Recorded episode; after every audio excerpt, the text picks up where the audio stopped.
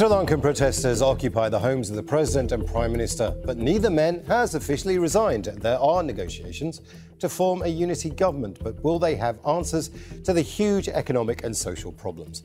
I'm Imran Khan, and you're listening to the Inside Story podcast, where we dissect, analyze, and help define major global stories. Let's bring in our guests. They're all joining us from Sri Lanka's capital, Colombo. Nishan De Mel is an economist and executive director of Verite Research.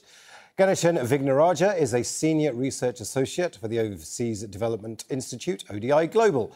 And Weerakoon Vijay is a former deputy governor of the Central Bank of Sri Lanka and a columnist for the Daily Financial Times. A warm welcome to you all.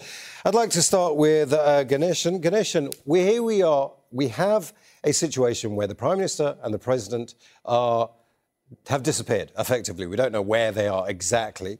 Uh, they have said they're going to resign, but under the Sri Lanka's constitution, they can't resign until they give a letter to the Speaker of the Parliament. So effectively, they're still in charge. Are they banking on the fact that these pro- these protests may well dissipate and they can remain in charge?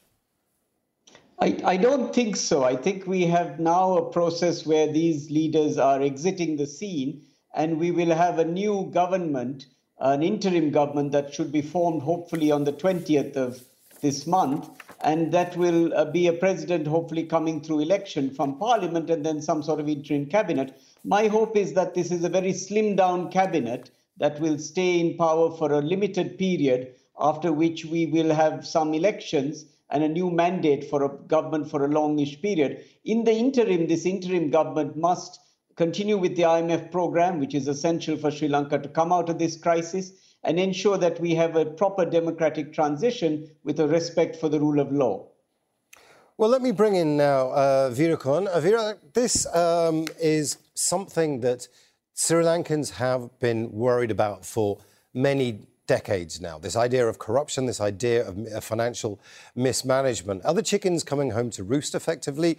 Was this always on the cards? Yeah, I think uh, the present situation in Sri Lanka, as Ganeshan had just described, is a very pathetic and acute situation. And uh, all we will have to look for is uh, restoring normals to Sri Lanka. And that would be a gigantic task for the new interim government that is to be formed, uh, because they will have to start, I think, from uh, scratch, uh, from, from a scratch level and as a result, uh, the, uh, the, the, the expectations of the people are so huge in the country, uh, they may not be able to meet those expectations. And I think they should have a, a pre- clearly pre-announced plan announcing a timeline for people to understand at which level, at what uh, what uh, kind of uh, delivery would be made by the new interim government, so that uh, there must be a necessity for the new interim government to have a continuous dialogue with the people of the country and also keep them into confidence when the new government uh, plans anything. So this is the gigantic task which uh, the new interim government will have to fulfill in Sri Lanka within the next six months time period until the country is suitable uh, for conducting another election to enable the people to elect their own government. Nishan De Mel, uh, what Weerakoon is talking about there seems to be managing expectations. Often when we have protest movements, doesn't matter where they are in the world, the protesters expect a magic bullet and for everything to change overnight. That never happens. So managing expectations is absolutely crucial. But what are the challenges for this incoming government? So two things I think are quite critical, Imran. Thank you for bringing us in. One is, of course, dealing with the immediate shortages of fuel uh, and the power cuts that are in the country that's really causing difficulty for people's lives.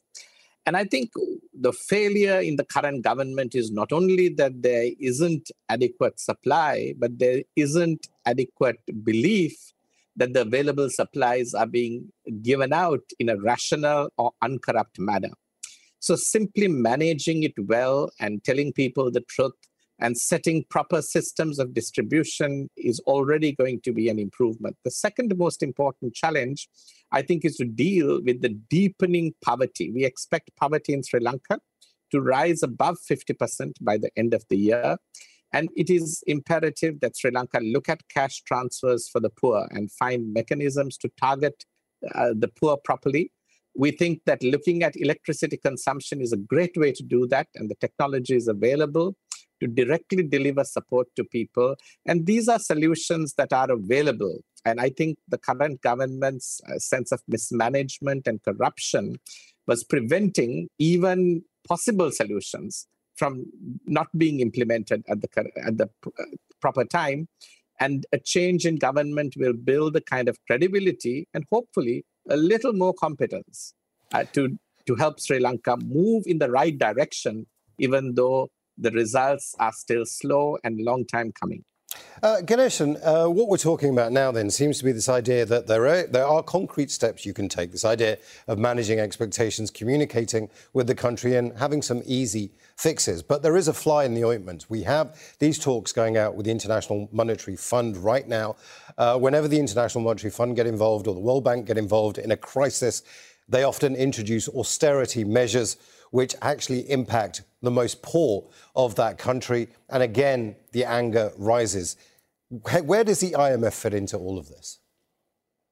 So essentially, the IMF team was here a couple of uh, weeks ago and have left, and a staff level program is to be worked out. We understand that some of the details of this program are to have tax rises across the board, uh, secondly, to make sure that the interest rates are much more realistic, which means upward pressure on interest rates to try to reduce inflation. And a third measure is anti corruption measures to ensure that the administration works better and state owned enterprises are more accountable. Now, one very important aspect of this IMF program is that they're not trying to tinker too much with state expenditure, which will stay at quite a reasonable level, thus ensuring that the anti poverty program that the country has uh, will be maintained. Uh, it's not a perfect program, the Samruddhi program, but uh, can deliver some relief to the poor. On top of that, we have to have what Nishan was talking about, which is um, what they call conditional cash transfers uh, to the poorest people. And that should come through with some assistance from other multilateral donors. Now, I believe that it is hard to target this kind of program on the poorest because our targeting mechanisms aren't perhaps so uh, well developed. And uh, so, if we do these things right and gradually get the economy on some stable footing, uh, some kind of return to growth may occur. This year, we will have negative growth, which will be a terrible phenomenon for us.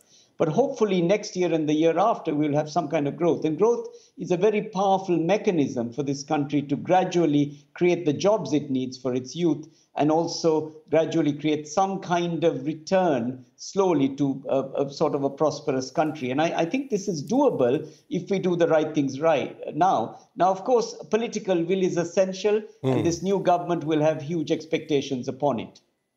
Uh, this government will have huge expectations upon it. That's quite a strong statement there from uh, uh, Ganesh. Uh, let's just talk to Weerakoon uh, at the moment.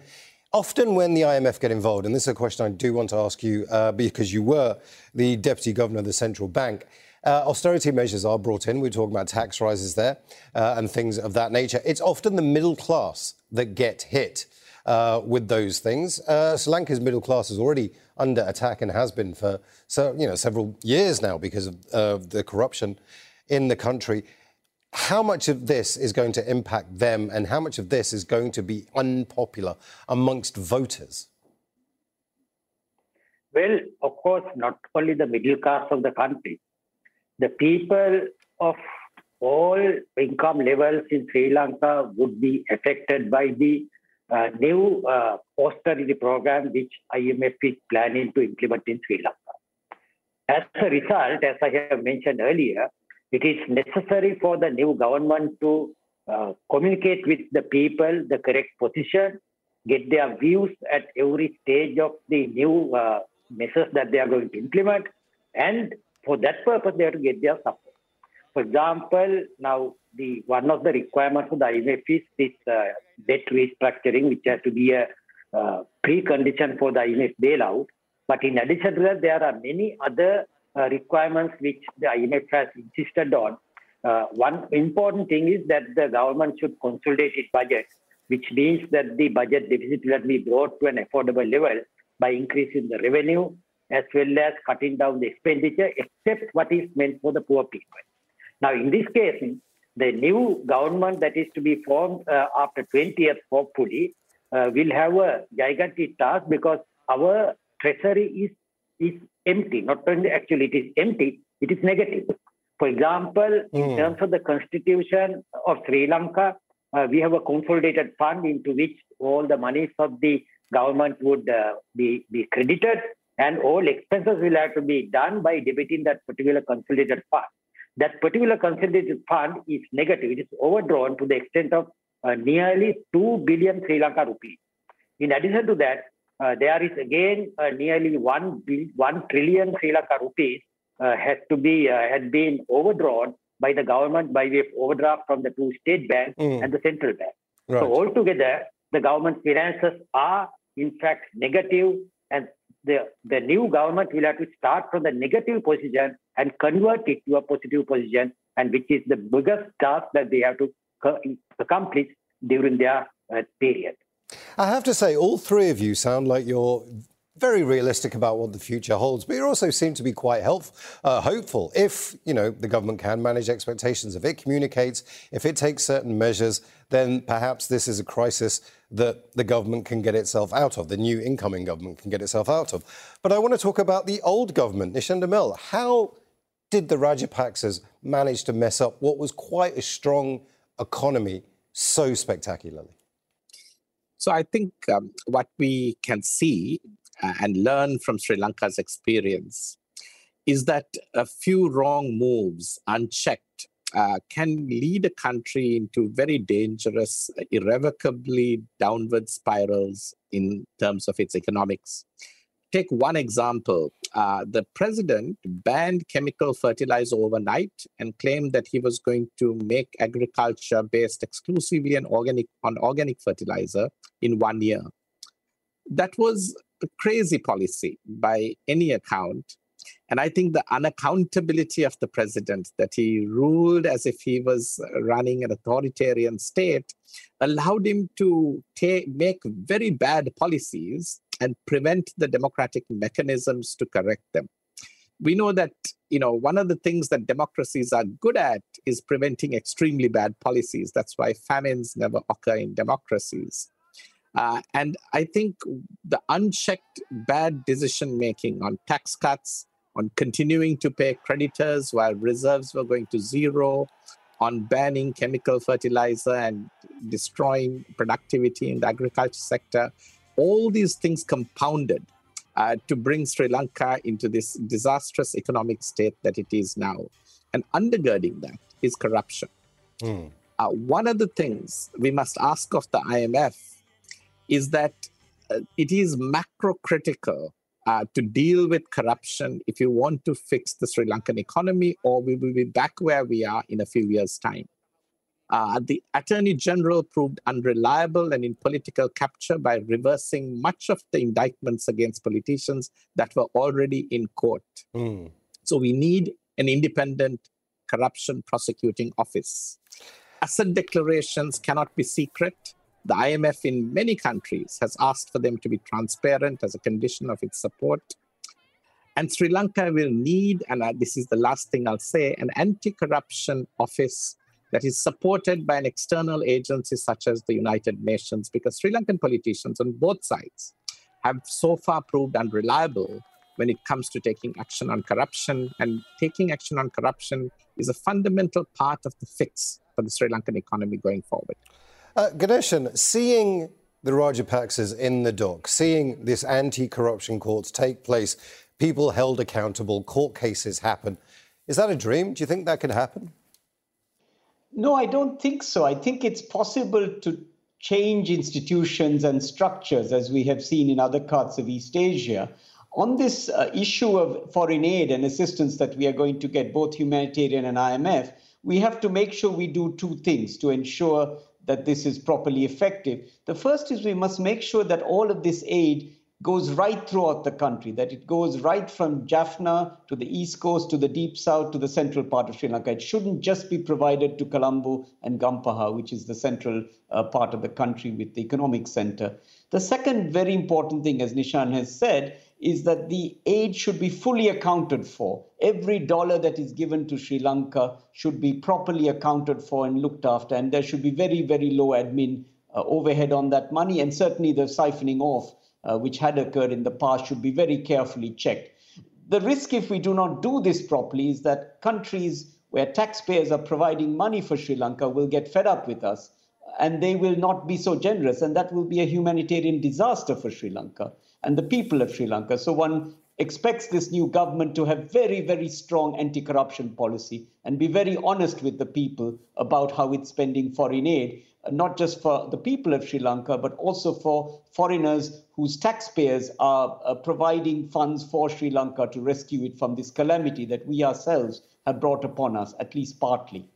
Uh, we're talking now about a strong anti corruption policy. Surely a part of that is holding the people who were corrupt to account, putting the Rajapaksas on trial. Do you think that could ever happen?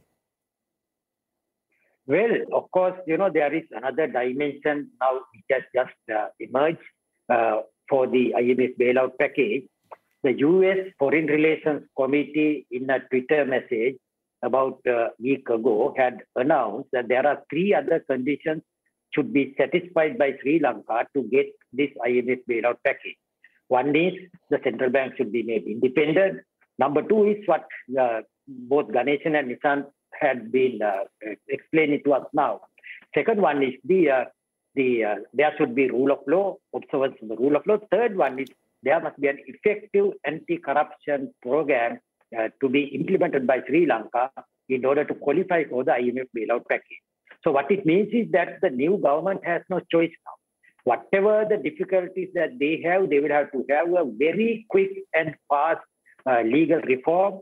As uh, Nishanta had said, the Attorney General had been captured by the uh, politicians in the past, that uh, Attorney General should be freed. At the same time, the law enforcement agencies should be freed and the uh, anti-corruption body that we have already set up had been uh, its powers have been diluted by the 20th amendment to the constitution which Gotabaya Rajapaksa had implemented so all these things will have to be reversed very quickly in order to enable Sri Lanka to satisfy the donors because uh, Ganeshan has very correctly said that in addition to the IMF money we need this humanitarian aid also mm, as right. quickly as possible if these if these things are, are not done, I don't think the humanitarian aid would flow into Sri Lanka. Nishan, I've covered the Middle East and South Asia for many, many, many years. I've seen what the IMF can do when they do come into a country. Uh, they come in with ev- everything that you guys have just said. They come in with austerity measures, anti corruption measures, the promise of a lot of money coming in. And then they are faced with a government that simply doesn't change. Now, your thesis seems to be that this next incoming government, although it has a challenge on its hands, can change. But there's a lot of people that are looking at Sri Lanka now going, it's still a lot of the same faces that will be in charge. Can this government change? Thank you, Imran. Um, it is a, a, very serious concern that Sri Lankans uh, don't trust most parliamentarians. And I think for the sake of the credibility of government, it's not enough for the government to change leadership and hands today. We need an election and we need it as fast as possible. It is only a newly elected government in which new people who are part of the protest can also compete and come into parliament that will finally have adequate legitimacy in Sri Lanka to drive the reforms as well as the measures that are needed for economic recovery going forward. I think that the culture of our politics, which has been seeped in corruption and incompetence, is what young people have decried today. Mm. And they need a chance uh, to exercise their vote to say and say, we want something different. And, and that is the cry of the people which I think has to be heeded as soon as possible. Ganesh, there is the argument to be made that Sri Lanka is a robust democracy. It does have democratic procedures and institutions in place. Is it robust enough to do what the three of you are saying needs to be done? I think my sense is that we have to at least try to try to create a new beginning for Sri Lanka. And I personally see Sri Lanka as a kind of a post conflict state, which is still having the legacy of a long 30 year old conflict, and its institutions have been affected by this long conflict. And we are now trying to rebuild uh, going forward. And in that process, we're going to have to do something very rapidly. You know, one of the really terrible things that I'm seeing is these long queues at the passport office where the young people of Sri Lanka want to leave. I mean, there are those protesting, but most of the skilled are leaving. And that's a terrible tragedy for a country that has an aging society and if this continues, we will be much poorer in the future. So I think there's no choice but for us to actually begin to reinvent. And I think we need to have a smaller government in the future, a government that's much more capable of delivering public services, providing a rule of law and proper macroeconomic management. And the private sector will have to also play a much more responsible role going forward. And there'll have to be a lot of emphasis on corporate governance and corporate social responsibility. So I think we need to begin to think about a new social contract uh, and also enforcing the democratic principles that we want. And we have to avoid capture, either mm. crony capitalism or yep. governmental capture in the way that we've had in this last uh, period with the Rajapaksa family basically uh, ruling the roost. I want to thank all our guests Nishan De Mel, Ganesh Wignaraja, and Weerakoon Wijewardena. That's it for the Inside Story podcast. The episode was produced by Calvin N, Osama Aloni, Fungi Nugan, Abbas Asim, and Jimmy Getaham. Studio sound was by Yasser Ramani. And the program was edited by Ahmed Jazoli, Len Enwin, and Joe DeFrias. Be sure to subscribe to the Inside Story podcast to catch every episode. And thank you for listening. We'll be back with you on Tuesday.